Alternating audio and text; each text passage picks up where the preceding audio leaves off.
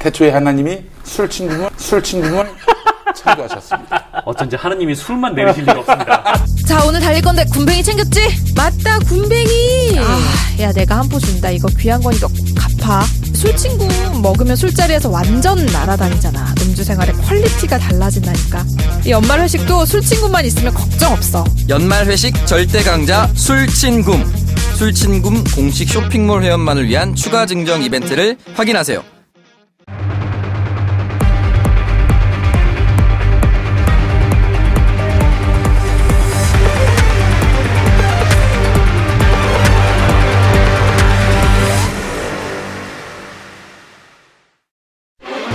이재만 안봉근 전 청와대 비서관의 국정원 특활비 상납 첫 재판이 19일 열렸습니다.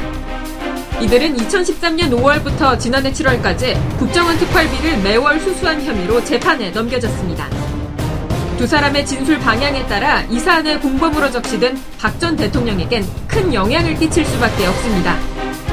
이런 가운데 안전비서관이 박 전 대통령과 이재용 삼성전자 부회장이 세 차례 독대 외 추가 독대가 있었다는 진술을 내놔 파장이 일고 있습니다. 법의 심판대 앞에선 문고리 2인방. 이들의 진술 내용과 재판 상황을 짚어봅니다.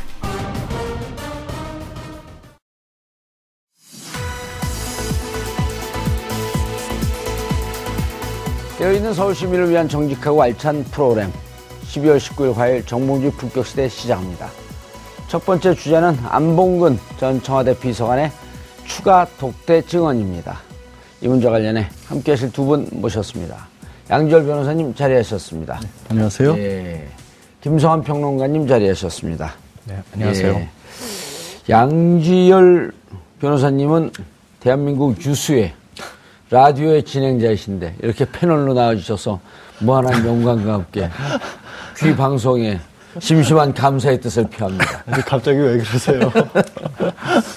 아 그러면은 어, 진행자가 출연자가 되고 예. 그 진행을 다시 또 맡으시는 분이니까 진행자 위에 진행자네요. 아, 저도 이제 거기 출연해요. 아 그런가요? 예, 거기 청소, 바다 청소. 예. 아니, 근데 진짜 다른 방송 나가는 거 뭐라고 안 그래요? 어, 아직 이제 정비 중이라서요. 그리고 이제 채널이 다르고 프로그램이 TV와 라디오라는 게 있으니까. 근데 왜 다른 방송 얘기를 이렇게 해도 되나요? 그래도, 아니, 그래도 와- 워낙 유수해. 아니, 어딘, 어느 방송이라고 얘기할 수 없지만 요즘 사장이 바뀐 최승호 사장이 있는 다 얘기하시네. MBC에. 그렇게 얘기하시면 명예훼손이 걸립니다. 이제? 사- 누군지를 알 수 있는 정도까지 아니, 적기 기왕이면. 홍보하세요. 그냥 아, 진짜? 대놓고. 그 프로는 시선이 집중이 가더라고. 그러니까 대놓고 이럴 때 그냥 홍보하시면 되지 뭐.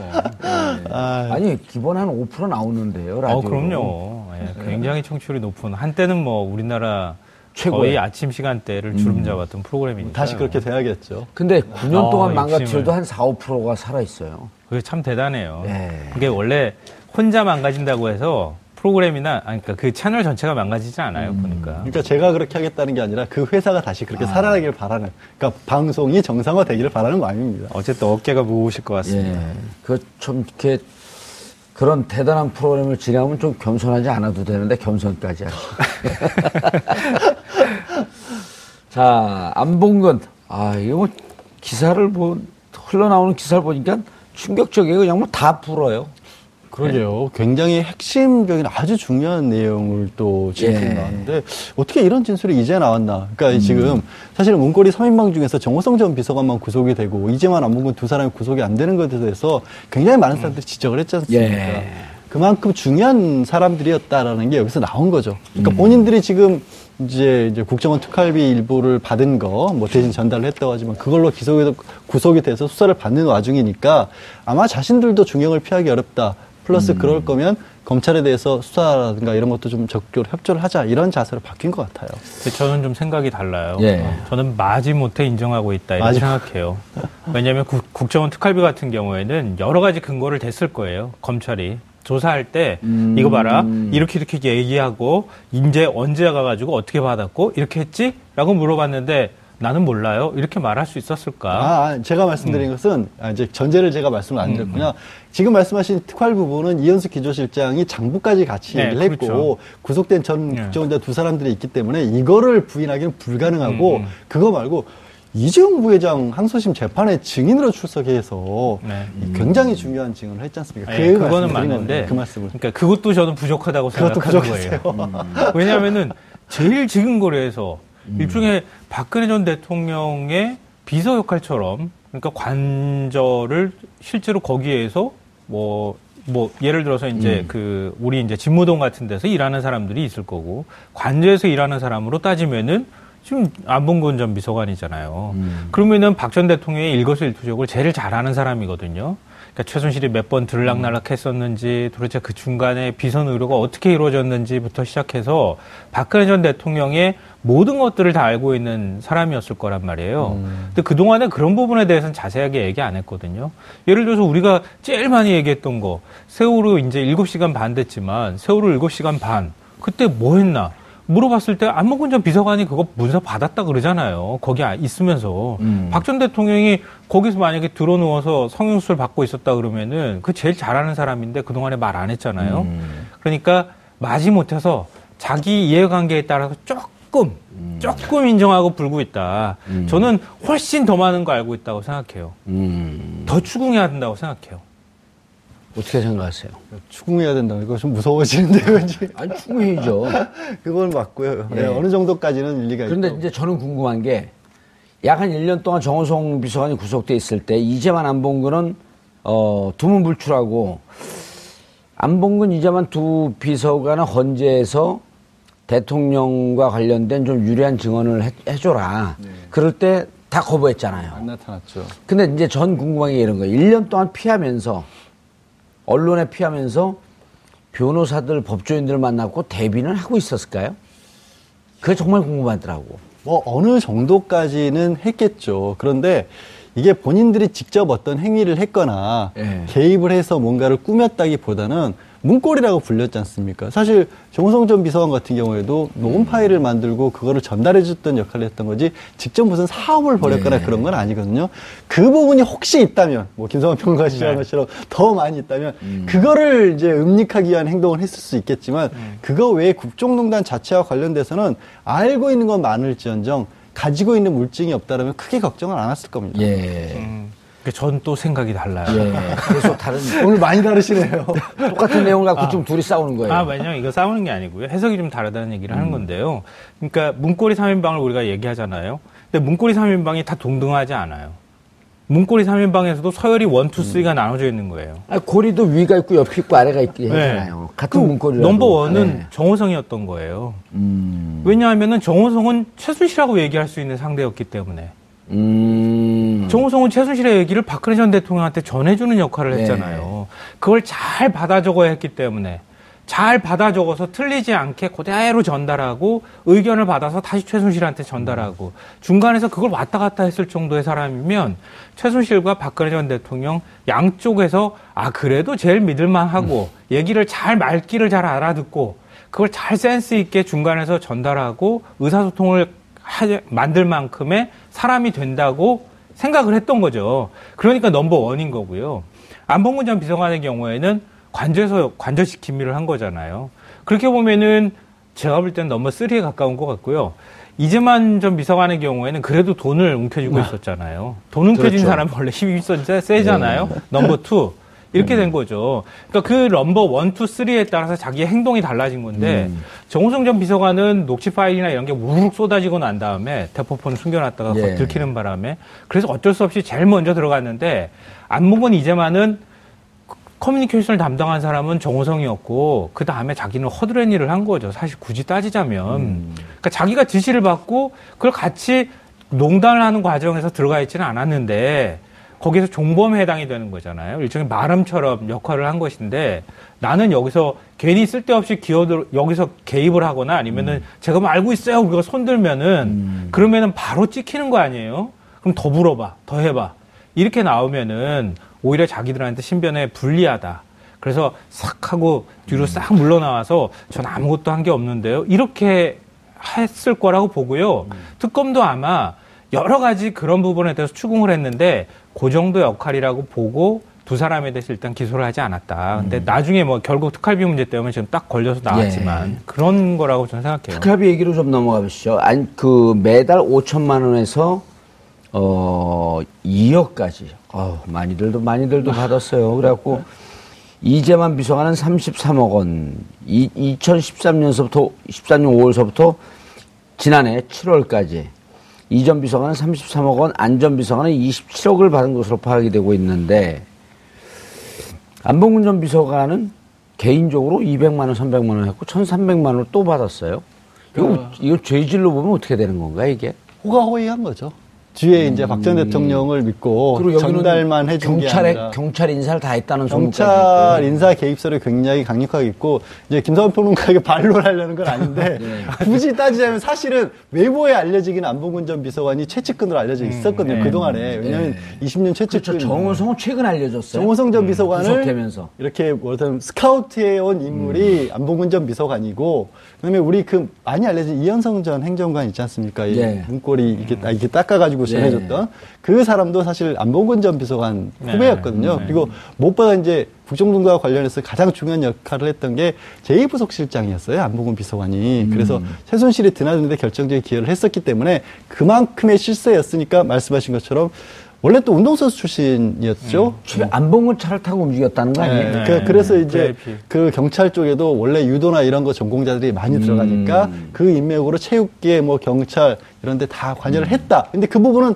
소문만 무성하고 사실은 뭐 이렇게 수사가 안 되거나 이런 경우는 없어요. 아직 뒤에 뭐 단정 짓기는 어렵습니다. 1,300만 원을 따로 받았다. 이것 그 다른 또 죄가 예를 들어 그 특활비 같은 경우는 뇌물죄에 해당하잖아요. 그리고 이재만 안봉근 특활비 33억 원, 27억 원을 적시하면서 박근혜 전 대통령을 공범으로 또 적시했고 사실 그 부분을 아마 이재만 안봉근 두 비서관은 본인들의 이제 이제 이제 특활비 재판이 열리기 시작했습니다. 이제 공판 준비 기일이었기 때문에 당사자들하고 상관없이 각각 검사하고 변호사하고 우리 앞으로 재판을 어떻게 할 것입니다. 누구를 증인으로 준비가. 신청할 것입니다. 준비 기일이라고 많이들 하죠. 아, 이재만 안봉근은 이제 구속돼갖고 다, 다 수사를 받고 조사를 받고 이제 재판이 들어가는 거예요. 이제 시작된 겁니다. 그러니까 거기서 가장 치열하게 얘기할 거는 그겁니다. 다른 게 아니라 우리는 공범이라고 하는데 그냥 심부름꾼이었다. 아까 정말 말은, 김, 예. 김성환 평론가 말은 네. 그런 역할이었는데 어, 뭐 27억을 나한테 적용하라면 어떡하냐. 27억이면 그냥 무기징역까지 가능한 그야말로 최순실 씨가 지금 25년 받았지 않습니까? 기본 아, 뇌물은 1억만 넘어도 10년 이상의 징역이에요. 10년 이상이기 때문에 그냥 대법원 양형 기존이 15년에서 왔다 갔다 하는 거거든요. 이거는 나는 도저히 못 받아들인다. 대신 할 수 있는 게 그거겠죠. 한- 아까 말씀하신 개인적으로 유용한 거 1,350만 원 정도. 그거는 내가 심부름값 정도로 따로 받아서 내가 썼노라. 이른바. 껌값. 그렇죠. 그러니까 박전 대통령한테 심부름 해주고 국정원에서 나한테 고생했다고 따로 주길래 그게 있지. 내가 무슨 힘이냐 이렇게 나올 겁니다. 예. 아니 근데 그 또 생각이 이거- 또 틀려요? 아니 아니 그건 아니고요. 갑자기 어렸을 때 어렸을 때. 제가 아버지 막걸리 심부름 다녔던 게 기억이 그래서 나서 막걸리 한 잔씩 마신 거예요? 그러시 몰래 한 마셔. 했고 이렇게 그건 것 같다는 생각이 들어요. 어, 그래서 이렇게 젊어 보여? 지금 70 넘으셨잖아. 아니 근데 진짜 그 이게 어 고생했어라고 하는 의미에서 봉투를 하나 찔러준 건지 아니면은 이렇게 자기가 배달- 따로 만나서 받았어요, 보니까. 아, 그래요? 예, 그러니까 대통령 모르고, 대통령 모르고 자기가 나한테 나를 통해서 신분을 잘하려면 잘해라. 이런 툴을 했고, 이거 우리들도 그 잘 써먹는 수법이거든요. 그 막걸리 예? 그런 일을 하셨어요? 누가요? 우리, 우리들도 잘 써먹는 아니, 수법이라고. 내가 받아오라 그러면 이제 보좌관이 이렇게 받을까봐 난 안 받았죠. 아, 예. 조심하셔야 됩니다. 받아오라는 보좌관이 거기서 또 다 뛸까봐 안, 안 받았어요. 아 어쨌든 예. 꼭 항상 이런 게 걸리더라고요. 그럼요, 이런 게. 그냥 예. 돈 배달하지 않거든요. 음. 그러니까 그동안의 과거 사례들 보면은 항상 신분름 값이 들어가거나 음. 아니면은 중간에 배달 사고 같은 게 일어나잖아요. 예. 근데 이거 뭐 배달 사고, 사고 일어나기에는 너무 큰 돈이고 너무 무서운 돈이니까 따- 따로 못 됐을. 거고 예. 맨 처음에는 뭐 그 안봉근하고 정호성인가요? 그 강남에 아파트 산 걸 가지고 이거 혹시 또 특활비 받아가지고 산거 음. 아니냐? 예. 뭐 이런 얘기까지 나왔는데 근데 지금 1,300만 원은 제가 생각하는데 너무 적어요. 음. 만약에 그 정도 실세고 문고리고 그러면은 그래도 좀더 많이 받아야 되지 않아요? 우리 상식적으로 생각할 때 그러니까 요거는 너무 적은 금액인 것 같아요. 느낌이. 너무 적은 것 예. 같아요. 제가 볼 때는. 박근혜 대통령이 또 돈에 대해서 철저히 갖고 못 받아 챙겼을 수도 있죠. 근데 이게 만약 지금 이쯤 되면은 들어가서 이제 조사 받으면 받은 건 다 나올 거예요. 대충 서류상으로 이제 국정원 이게 돈이 나온 이유가 결국은 국정원 적폐청산위원회라든가 국정원 자체적으로 조사를 해보니까 국정원 내부 장부에 누구 얼마 줍니다라고 아예 기재를 해놓고 거기서 현금으로 뭉텅이로 빼갔다는 거 아니겠습니까? 그러니까 그런 돈이 지금 밝혀진 거고 지금 말씀하신 것들은 추가적으로 어떤 것이 나올지도 모르는 그런 상황인 거죠. 네, 뭐 이건 설이지만 이건 추정이고 또 사람들 사이에서 나오는 얘기인데요. 뭐 예를 들어 자유한국당 안에 있었던 사람들, 그러니까 구 여권 쪽 사람들하고 가깝거나 이렇던 사람들 사이에서는 안봉근의 벽을 넘어가야지 박 전 대통령한테 얘기가 들어가니까 잘 보여야 한다는 얘기가 돌았고 그 뒤에 최순실이라는 사람이 있다는 걸 어렴풋하게나마 알고 있었던 것 같아요. 그 전혁 전 의원도 다 얘기하잖아요. 전혁은 어렴풋이 어렴풋이 뭐 알고 너무 노골적으로 아는 분이니까. 아니 전혁 그 의원이 다른 의원을 얘기할 때 모두 다 알고 있었는데 음. 모르는 척하고 음. 알면서도 모르는 척하고 있었지 다 알았다는 거예요 최순실의 존재를 그러면은 그거를 박 전 대통령한테 넘어가기 위해서는 안봉근을 딛고 가야 되는데 안봉근 문고리를 열고 들어가야 줘야 되는데 그 안봉근한테 그냥 가만 냅뒀겠냐는 거예요. 문고리 3인방한테 당의 친박 중에 실세라고 하는 사람들이 다 줄댔잖아요. 다 줄을 대고 실질적으로 조- 돈을 줬다라고 증언하는 사람들도 꽤 많아요. 돈을 줬다고 증언하는 아, 사람도 돈을 있어요. 수시로 선물 바치고 돈 바치고 이런 게 비일비재했다라고 증언하는 사람들이 꽤 많아요. 여의도 정가에서. 음. 근데 이제 그런 게 검찰 조사에서 나와야 되는 거죠. 그렇죠. 예. 제 말씀이 제가 드리고 싶은 맞아요. 말씀이 그거예요. 아니, 그 지금 실제- 1,300만 원이 나오지만 실제로는 다른 사람한테 받은 돈들이 있을 수 있다는 아니 거죠. 이세 사람에게 치- 친박 실세들이 엄청나게 줄을 대려고 노력했다라고 하는 게 전혁 의원의 증언. 그런데 또 다른 증언이나 이런 복수 증언들을 보게 되면 이분들한테 수시로 선물과 이런 그게 그 갔을 것으로 보인다. 뭐 어쨌든 추정이지만 중요한 것은 음. 잘 보여야 정보예요, 되는 정보. 상황이었다. 예. 이것만큼은 사실이었던 것 같아요. 1,300만 원이 좀 적긴 작은 것 같은데. 예. 자, 그런데 이제 이- 이래서 상황이 좀 어, 개인적으로 착복한 게 좀 상황이 불리해서인지 안봉근 의원이 이재용 전 삼성전자 부회장과 아 현재죠 삼성전자 부회장과 박근혜 전 대통령 추가 독대 내용을 보도 그 진술했다 그래요. 네.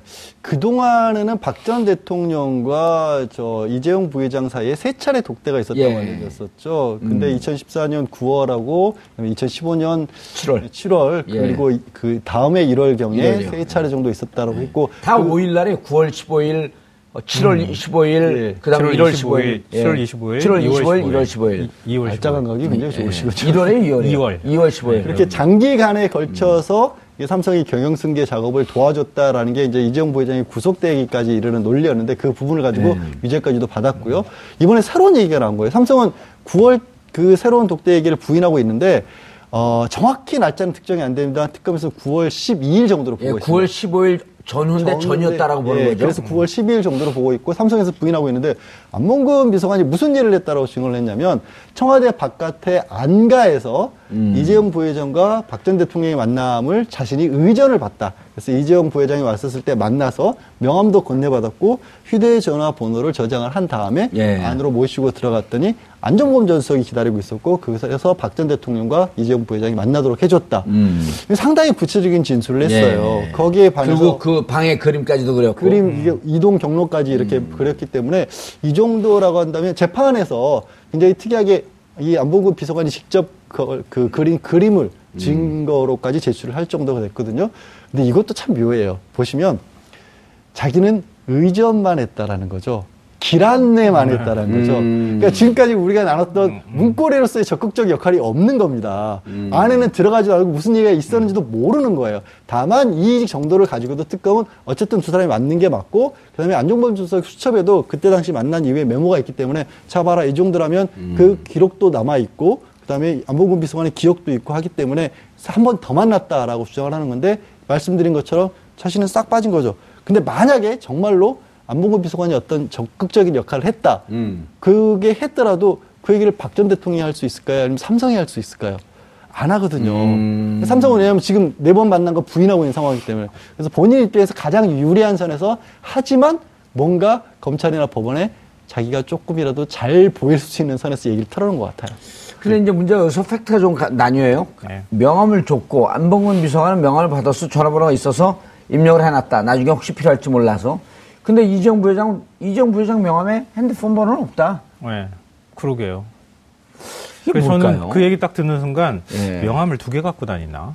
일반적으로 쓰는 명함하고 진짜 중요한 사람 만났을 때 사용하는 명함이 따로 있을 수 있어요. 그런 사람들 많아요. 아니, 보통 정치인들도 많이 그래요.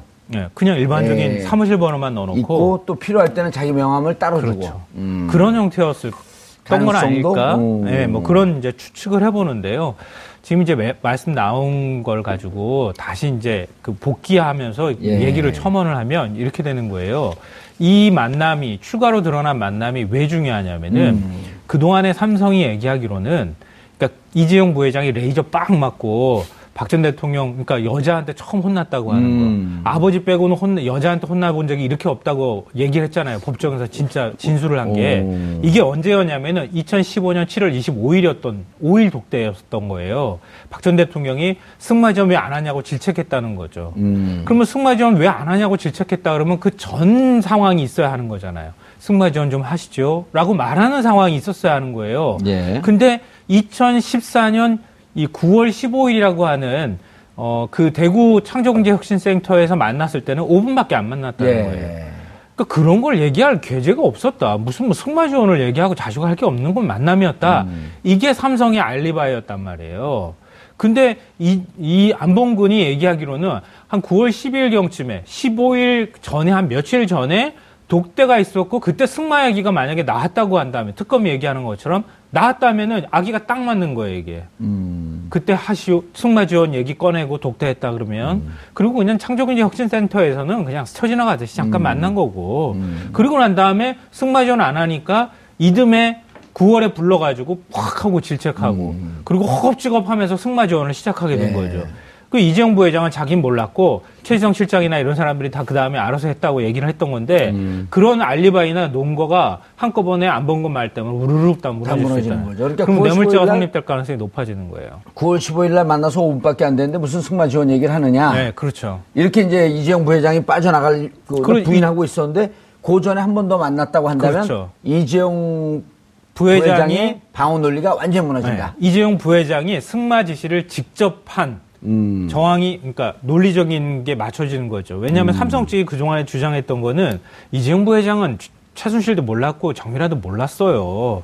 다 어, 미전실에서 알아서 다 했던 거예요. 음. 근데 2015년 그 7월 25일 날 그때 만났을 때 음. 그때 만났을 때는 어, 이재용 부회장이 너무 허겁지겁 확 야단만 맞아가지고 와서 최지성 실장한테 어, 왜 이렇게 야단을 치는 거예요? 그렇게 하니까 최지성 실장이 팍 눈치차고 난 다음에 최순실 지원은 최지성 실장이 주도하에 이루어진, 이루어진 일이다.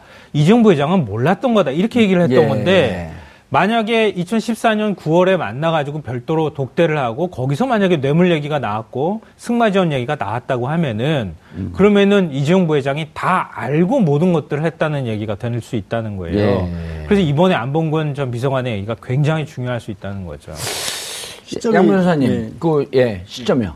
시점이 저 말씀이 정확하게 맞을 수밖에 없는 게그 중간 단계에서 박상진 삼성전자 그 사장이 음. 승마와 관련한 지원에 관해서 얘기를 하면서 정유라 씨 임신과 출산 사실까지도 알고 있었다라는 이제 증언을 한 사람이 있었지 않습니까? 갑자기 제가 그 이름이 떠오르질 않는데 그때가 이제 2015년 봄이었거든요. 박원호 전무에게. 예, 박원호 전무. 박원호 박원호, 승마협회. 전무가 예. 어떻게 저 사람이 저런 것까지 알고 있었느냐? 출산일이 그. 지금 겨울쯤으로 아니, 알고 아니에요. 그 출산일이, 어, 3월에서 6월 사이에요. 음, 그러니까 그러면은 지금 이재용 부회장이나 아니면 삼성 측에서는 이렇게 생각할 수도 있었던 거죠.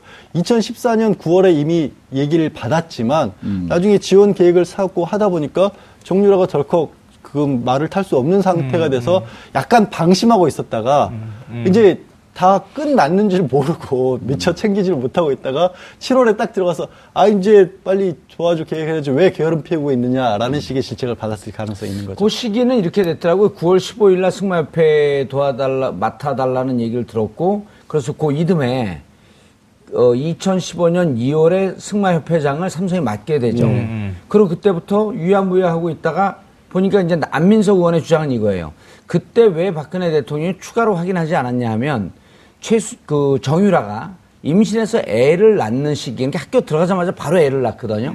임신했고 애를 낳, 낳고 있는데 어떻게 말을 타냐. 그러니까 그때까지는 유보하고 있다가 7월에 다시 얘기할 때가 애를 낳고 난 3월인가 이때 낳았을까? 3월 말인가 4월 초에 애를 낳고 몸을 다 풀고 나서 말을 탈 수 있는 시기가 됐을 때 다시 박근혜 대통령이 만나자마자 왜 도우라 그러니까 열심히 안 돕냐 해갖고 쪼니탈 까니까 아, 쪼니탈 팔, 팔목을 비트니까 그때 놀랐고 그 다음 날이니까 다 다음 날 장충기 뭐 사장하고 회의를 해갖고 후닥닥 지원을 했다는 거 아니에요? 근데 그 얘기가 이렇게 보면은 이, 요 스토리만 봐도 이재용 부회장 얘기 앞뒤가 안 맞는 게 한 5분 만났고 그렇죠. 승마패 맡아주세요. 그러니까 그 이듬해 2월에 덜커덕 맡아요? 이럴 수가 있나? 뭔가 사전에 얘기가 충분히 됐음직한 개연성이 보이잖아요. 그러니까 이제 제가 조금 전에 시점이 김성환 평론가 말씀에 공감을 예. 한다고 하는 게 충분히 뭐 이재용 부회장 측에서는 워낙에 우리가 스포츠와 관련된 일을 많이 하고 있다라고 했지만 이전에 삼성은 승마사를 회화 회장사를 떠났었거든요. 그렇죠. 하나 쪽에 예. 밀어뒀다가 예. 다시 가져오는 정도의 일을 할 거라면 분명히 총수가 어느 정도 생각이 있었어야 되는 거지 음. 그냥 미전실에서 덜컥 갑자기 우리가 이거 가져올게요. 그냥 국가에 도움을 드릴게요. 음. 이럴 수 있는 그러니까 승마라고 하는데 그렇게까지 많은 관심을 받는 종목이 아니잖아요. 예. 국가가 우리 투자라는 종목도 아니고 그래서 말씀하시는 그 시점들이 실제로 맞는 것 같다라는 거죠. 이재용 부회장이 승마를 했었죠. 그 집안이 승마를 좀 했던 네, 알고 승마를. 했건데 이재용 부회장의 아들이 말 알, 그 알레르기, allergy가 있대요. 아 그래요? 그건 네. 처음 듣는 얘기인데. 아, 기사는 나왔어요. 아, 그 주진우 아. 기자가 투- 취재를 했는데 아, 그래요? 말 allergy가 있었고 승마협에서 떠났다는 거예요. 마- 말을 탈 수 없는 상황이 된 아, 거예요. 굳이 의미가 없으니까 예. 내 아들도 못하는 말을 뭐하러 그렇죠. 아니 그러니까 그 거꾸로 얘기하면 김동선 씨 네. 한화 거기 선수잖아요. 그렇죠. 거기 선수로 있는 데를 가서 뺏어갖고 음, 음, 음. 삼성에다 넘긴 건데. 오거지로 뺏어올 이유가 전혀 없는 거지 사실 굳이 얘기하면.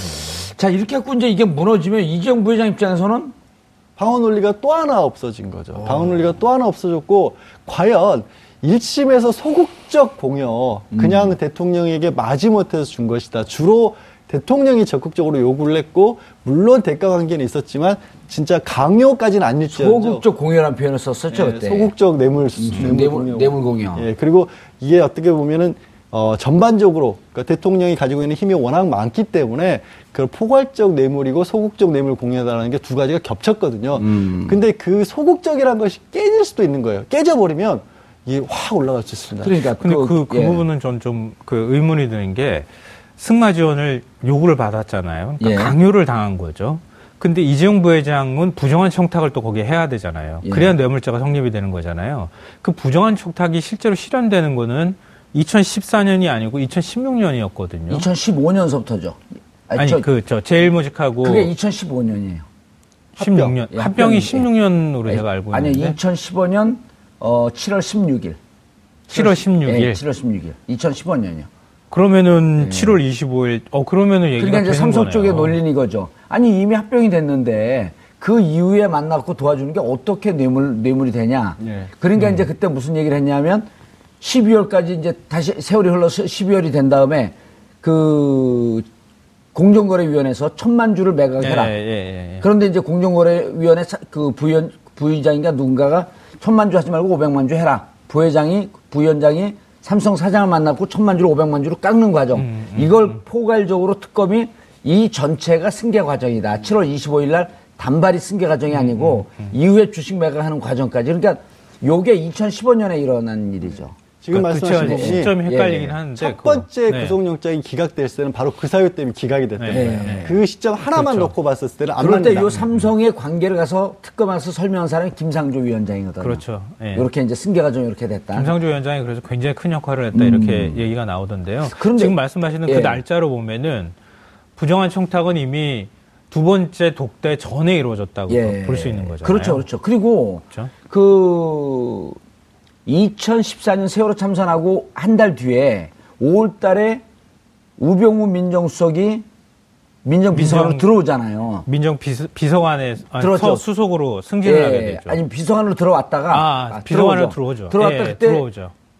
이건희 회장이 쓰러지니까 그때부터 뭘 지시하냐 면 민정실에다가 4개월 동안 삼성의 승계 과정에 대해서 조사해봐라. 네, 네, 네. 그러고 나서 9월 15일 날 만난 거거든요. 네, 맞아요. 그러니까 승계 포괄적인 과정이 청와대하고 삼성이 주고받는 뭔가 언질과 메시지가 오고 갔던 것만은 분명한 것 같아요.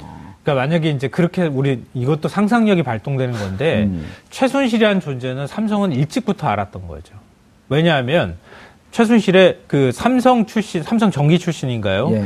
독일의 그 최순실 라인을 만들고 음. 최순실의 그 하나은행의 그 금융 담당하고 예. 그러니까 그 정유라 씨 땅을 담보로 해서 돈을 빼서 이쪽으로 대출받게 만드는 음. 그 과정에 하나은행의 직원들이 직원인 개입되잖아요. 예. 그 일종의 이제 독일 뭐 라인이라고 이렇게 불리는 이름이 제가 지금 갑자기 생각이 음. 안 나는데 그 사람이 삼성 출신의 사람이 그걸 알았다면 내용을 알았다면은 삼성은 일찍부터 원래 뭐 정보력이 대단하니까 최순실이라는 존재를 미리 알았을 가능성도 있는 거죠. 근데 그러면 그- 삼, 삼성 나름대로 플랜을 짰을 가능성도 있어요. 근데 알 수밖에 없는 게 그 이제 대통령 박근혜 대통령 취임할 때 그 한복 디자이너 있잖아요. 김 네. 김영 김영재는 그 병원장이고 아유 그 한복 출신 가물가물. 한복 출신 디자이너 네, 그분 맞아요. 사무실이 기억나요. 음, 신라 호텔 3층인가 2층에 있잖아요. 그, 그 연구소가 예, 예, 예. 그리고 이미 최순실의 아지트는 신라 호텔이었거든요. 신라 호텔에서 모든 사람들 다 만나고 있었기 때문에 아, 삼성 실- 소유의 신라 호텔에 최순실이 아지트를 갖고 있어요. 그 전혀 관계가 없었을까요, 그게? 그러니까요. 삼성의 네. 정보력이면 알았을 가능성이 저는 있다고 봐요. 이건 추정입니다. 아, 그럼 괜히 정유라가 또 증언했잖아요. 예? 삼성이 하는 걸 왜 몰라요? 삼성이라고 하는 거를. 그 정유라가 다 증언한 거 아니에요. 어쨌든. 알겠습니다. 아, 그런데 이제 그 우병우 어 문고리 3인방 중에서 안봉근 전 비서관 20년 신뢰 관계인데 이렇게 독대했다라고 하는 증언 이게 김성환 평론가는 마지못해서 한 것이다. 아니면 양지열 변호사님은 뭐 자기가 조금이라도 살려고. 그렇죠. 어떻게 보면은 뭐둘다다 해당이 될 수도 있겠죠. 자기가 살기 위해서 마지못해 더 얘기하면 안 되는 것만 뭐 더 얘기하면 안 되는 것들은 빼놓고. 예, 예, 그런 것들은 좀 가급적 얘기 안 하고. 근데 그럴 수밖에 없는 게 이 정도도 얘기 안 하면 특검에서도 안 놔줄 것 같아요. 생각해 보면 그렇죠. 97년도 박전 대통령 정치 입문할 때부터 계속해서 옆에 있었던 사람이고 경호 처음에는 사실은 경호원 수준이었죠. 네, 경호원 예. 그러니까 박전 대통령의 실정에 대해서 많은 사람들이 초기부터 지적해왔던 것 중에 하나가 그 국회의원이 됐었을 때 내지는 그보다 더 높은 지- 뭐 조금 직급이 올라갔을 때 그리고 대통령이 됐을 때 옆에 모시는 사람들의 그게 달라져야 한다라는 얘기를 좀 하거든요. 음. 근데 이 안봉근 비서관 같은 경우는 뭐 안보, 안비서관이 들으면 기분 나쁠 뭐 수도 운전을 있겠지만 뭐 원래? 음. 운전도 했었고 경호도 했었고 그런 인물이었는데 계속 모시던 사람이 뭐 국회의원이 됐다가 당 대표가 됐다가 대통령까지 되는데 끝까지 가장 옆에 가장 핵심 실세로 있었잖아요. 그게 이 실정의 원인 중에 하나다라고 지적하는 사람도 있어요. 근데 그 얘기는 뒤집으면 이 사람이 모르는 건 하나도 없다는 얘기가 될 수도 있는 거죠. 모든 걸 다 알고. 그러니까 음. 지금 일부 증언에는 그런 얘기할 수가 박 전 대통령 대통령 만들기를 위해서 박 저 최순실이 스터디 그룹 만들어 가지고 문고리 삼인방에 불리는 사람들과 네. 당시에 박 대통령 주변에 있었던 사람들이 일주일에 한 번씩 만났다는 거 아닙니까? 십상시. 예. 이른바 십상시. 이른바 십상시. 그 사람들이 만났다는데 그것도 다 안무근 비서관이 다 조직하고 기획했으면 뭐 여의도에 떠돌다는 많은 소문들의 실체도 확인해 줄 수 있는 사람은 결국 안보근 비서관일 거예요. 근데 이런 사람이 아무 얘기도 안 한다? 쭈꾸미 가만히 있을까요? 그럼 차라리 어느 정도 알겠습니다. 이제 안봉근한테 발전 한번 찍혔는데 또 우병우 수석이 구속되고 네. 과학계 블랙리스트 작성은 박근혜 대통령이 지시였었다? 이제 숙명을 받아들였으니까 살아야 되니까. 그걸 극복하는 것도 내가 해야 될 몫이라고 얘기했잖아요. 네, 아주 이제 극복해야 되니까. 음. 그러니까 이렇게 얘기하는데요. 저는 뭐 다른 데서도 그런 얘기를 했지만 저는 우병우 전 민정수석이 어, 이번 국정단 사태에 최순실 다음으로 책임이 큰 사람이라고 생각해요. 음. 여전히. 그러니까 박근혜 전 대통령은 뭐 그럼 말할 것도 없는 거고요. 예. 그 주변에 있는 사람 중에서 책임 순, 순서를 매기라 그러면은 최순실 다음에 어, 우병우라고 생각하는데 음. 왜 이렇게 말씀드리냐면은 우리나라 모든 정보 다 통제하고 추명호로부터 추명호 국정국장으로부터 최순실 관련된 첩보도 다 받았고 그리고 심지어는 정윤회 문건 파동도 겪었고 이렇게 했으면은 예전에 이제 그 최순실 사태 처음 터졌을 때 그 뭐 이른바 이제 우리나라의 정보 라인 쪽에 있는 분을 개인적으로 친분이 있어서 만났어요. 그분이 그러는 거예요. 저보고 최순실이라는 존재를 알았으면은 나 같으면 가가지고 다리 몽둥이를 분질러 버렸을 거라고. 왜 시키지 않아도 왜 최순실이 국정농단 한다는 사실을 알았다면 진짜 대통령 주변에서 진짜 충성하고 진짜 제대로 된 생각이 있는 사람이라면 최순실을 각 고- 교통사고를 내든가 가가지고 입원을 해가 하게 해서 농담 못하게 꽉꽉 묶어놨어야 한다. 그런 사람들 죽었어요 다.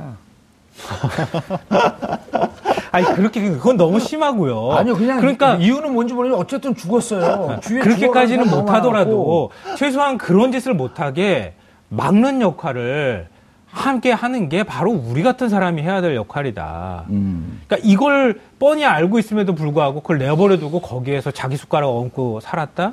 이거 진짜 부끄러워할 일이다. 이렇게 얘기를 하더라고요. 근데 오촌들은 다 살인 죽었는데. 그건 아직, 아니 아직 모르니까. 누가 예, 죽였는지 예. 모르니 어쨌든 죽었어요. 예. 주위에서 그렇게 죽은 사람들이 많아요. 사고사로. 그러니까 그 그거는 이제 개인적으로 얽힌 문제 때문에 그렇다 쳐도 권력 주변에서 진짜 이 권력이 제대로 어, 행사될 수 있도록 하는 역할들을 누군가 해야 된다면 아, 좀안 좋은 일이라도 그렇게 해서라도 막는 그런 역할을 했었어야 하는 거 아니냐 이런 안타까움에 그런 얘기를 한 거예요. 우병우 전 수석이요. 과학계 블랙리스트, 이제 블랙리스트 갖고 지금 이미 2심에서 김기춘 전 실장은 7년 구형을 받았고 1심에서는 2년 6개월인가 형을 아, 또 실형을 좀- 받았죠. 실형 받았죠. 네. 조윤선만 집행 1년에 2월 집행유예 나왔고 조윤선은 6년 구형. 네. 근데 둘 다 업무상 한 일이고 대통령이 지시다라고 하면서 대통령 책임으로 물었음에, 밀었음에도 불구하고 7년 6월 6, 년 이렇게 나왔단 말이에요. 우병우가 이거 대통령이 지시한 사항이다. 라고 하면서 빠져나가려고 하고 있거든요. 우정수석도 블랙리스트와 관련해서는 아예 빠져나가지는 못하더라도 크게 처벌받을 가능성은 저도 어, 저는 그렇게 높지 않다라고 오. 그래요? 본인이 이석숙 특별감찰관을 사찰한 부분들 같은 그게 크죠. 경우에는 그거는 어. 큰데 왜 그러냐면 김성원 평론가께서 말씀하신 부분이 맞아요. 맞는데 저는 우병호 전 수석이나 김기춘 전 비서실장 같은 사람들과 최순실 씨의 관계가 적대적 공생 관계에 가까웠다고 봐요. 그러니까 서로 음. 존재는 알고 있었지만 저 사람을 건드리면 건드릴 필요가 없다 내지는 건드리 저기까지 건드리는 것은 그야말로 영린을 건드린 거기 때문에 눈을 감았다. 전 다만 그 최순실이 하는 일에 적극적으로 개입을 하지 않았다. 그랬기 때문에 사실 김기춘 전 비서실장이나 오병호 전 수석이 정치적인 어떤 책임 같은 거는 굉장히 어마어마하게 크다고 볼 수 있지만 이게 형사처벌의 가치 이기 맞추기가 부분이 상당히 많지가 않은 거예요. 고작해야 블랙리스트 같은 경우는 이제 정보 라인에 있었고 총 책임자였기 때문에 전 비- 김기춘 전 실장 같은 경우에는 그래서 이제 직권남용 같은 것들에 적용이 가능한 거였던 것 뿐이지 우병우 전 수석도 그래서 마찬가지예요. 그러니까 사람들은 비겁하다 가지고 우전 수석이 아니 난 위에서 밑에서 올라온 거 받아서 전해주고 위에서 내려온 거 전달했을 뿐이다. 저는 우병우 수석이 비겁하다고 생각하지 않아요. 비열하다고 생각해요. 하여튼 비열하다고 하는데 그 말이 사실 100% 틀린 말은 아니라는 거예요. 그러니까 뭐냐면 가장 적극적인 역할을 했다는 게 고작해야 K와 미르가 처음 문제가 됐었을 때 예. 의견서 써주면서 최순실만 직접적으로 나오지 않으면 괜찮습니다. 한 얘기는 뭐냐면 그때까지도 다 알고 있지만 음. 최순실에 대해서만큼은 내가 함부로 못 건드린다는 게 거기서 그냥 드러났던 거라고 저는 봐요. 예. 저한 말씀 드려도 예. 되죠? 마지막으로. 아니, 마지막 어. 아니에요. 또 물어볼 거예요. 아, 그래요? 20세기 최고의 사회학자 한나 아렌트라고 하는 사람이 예. 있죠. 악의 평, 평범성을 예, 얘기했어요. 악의 평범성. 아. 그, 그게 어디서 나온 얘기냐면요. 어, 히틀러가 이른바 이제 유, 태인 청소, 홀로코스트, 홀로코스트, 를 예. 얘기하면서 음. 수백만 명의 유태인 죽일, 죽일 때 엄청나게 많은 사람이 관여했어요. 음. 전부 다 한결같이 다 시켜서 했어요라고 말했어요. 도대체 왜 이런 광기에 휩싸였고 아니 한두 명도 아니고 왜 이렇게 수백만 명까지 죽일 수 있었는가? 음. 그 밑에서 일하는 사람들은 도대체 뭔가? 이거에 대해서 굉장히 많은 사회학자하고 심리학자들이 음. 연구했어요. 그들의 한결같은 대답은 한결같은 연구 결과는 뭐였냐면요. 몇 명이라도. 음. 몇 명이라도 아닙니다 하고 나왔으면 주변 사람한테 영향 미치고 그렇게까지 많이 죽이진 못했을 거다. 근데 그들은 모두 다, 다 물론 이제 정신적으로 여러 가지 이제 문제도 있었겠지만 그들이 다 한결되게 생각한 어떤 논리나 이런 근거들은 시켜서 나는 죄의식이 없다는 생각이었다는 거예요. 그래서 악인은 따로 있는 게 아니에요. 선한 사람하고 악한 사람은 따로 있는 게 아니라 어디 전기 고문하라고 시키면 전기 스위치 누르라 그러면 아무도 그거에 대해서 죄책감 못. 끼는 거랑 음. 똑같아요. 그러니까 그렇기 때문에 우병우 민정수석이나 이런 사람들을 그 대통령으로서 또 국정농단의 한 주체로서 아주 무겁게 저는 처벌, 처벌해야 한다고 생각해요. 그렇게 해야 다시는 시켜서 했어요라는 말을 하는 사람이 우리 사회에 안 나올 거라고 생각해요. 어제 저건 어떻게 보셨어요? 다스를 왜 나한테 물어봅니까? 그분은 시켜서 한 분도 아닌데, 네, 그렇더라고요. 자기가, 자기가 한 일인데, 네. 꼭 남이 한 것처럼 자꾸 얘기하시더라고요. 유체이탈 화법. 그러니까 전 잘 이해가 안 돼요. 그럼 다스 얘기를 누구한테 물어봐요? 이제 다스는 이명밖에 아니니까 다스 차명 소유자들은 좋아하겠죠? 차명 소유자, 어, 그렇죠. 네. 네, 그렇죠. 이상 씨랑 권모 아, 뭐, 차명, 차명? 그럼 뭐, 그, 저, 어, 김재정 씨는 뭐 돌아가신 분이고, 예, 어차피. 부인이 또 한 20% 정도 갖고 근데 있고. 부인은 지분 갖고 있지만 이미 뭐 이제 네. 그 이대주주 지위로, 일대주주에서이대주주로 지위가 떨어진 거고. 그렇죠. 이상원 씨도 이제 나이가 많이 드신 분이고. 음. 아들 이동영 씨 같은 경우에는 지금 회사에서 밀려났고. 예. 그러면은. 안원구? 전 대구청장이 그 다스 지분 3% 사자고 플란다스의 개 예. 아, 그거 얘기하시더라고요. 펀딩을 했잖아요. 예. 어 15억 다 모여 150억 다 모였어요. 아, 정말요? 예. 그럼 그거 사는 거예요, 3% 이제? 사는 거죠 캠코에서 이제. 어, 캠코에서 이제 경매 붙이면 그냥 사는 예, 거예요? 경매 붙이면 사고 그래서 3%가 있고 차명 소유는 법적으로요. 차명 소유는 주주권이 없대요. 그러면은 다스를 이제 먹는 거예요? 다스를 이제 안원구 플란다스 개 펀딩한 사람들이 직접 운영하는 실질 경영자가 되는 거예요. 아니, 아직까지 그러면은- 그런 단계는 아니고요. 3%가 되면 소액주주로서의 권리를 행사할 수 있게 되는 겁니다. 소액주주로서 그러니까 권리를 해서 기업 공개하자고 회사 정보를 있지. 들여다볼 수 음, 있게 되는 정보. 들여다보고. 예, 깜짝 아니요, 아니요. 방송 보시는 분들이 착각하실까 봐. 기업, 기업 공개를 결론이- 하자고 압력을 넣어야 돼. 그렇죠. 마지막 결론이 공개하면 대박 날수 차명 있어요. 소유자들은 이제 다 날라가고 3% 갖고 졸제 이건희 이재용이 되는 거예요. 3% 갖고 기업을 운영하는. 참, 그러니 이런 사람들 어떻게 이기겠어요. 두 분 인사하시고요. 네, 예. 고맙습니다. 정봉주의 품격 시대에서는 여러분의 소중한 의견 받습니다. 샵 5400으로 주제에 맞는 다양한 의견 문자로 보내주시기 바라겠습니다. 100원의 정보 이용료가 부과됩니다. 여러분은 지금 생방송으로 진행하는 정봉주의 품격 시대와 함께하고 계십니다. 오늘 방송 좋았나요? 방송에 대한 응원 이렇게 표현해주세요. 다운로드하기, 댓글 달기, 구독하기, 하트 주기. 더 좋은 방송을 위해 응원해주세요. 그리고 2부도 함께 해주세요.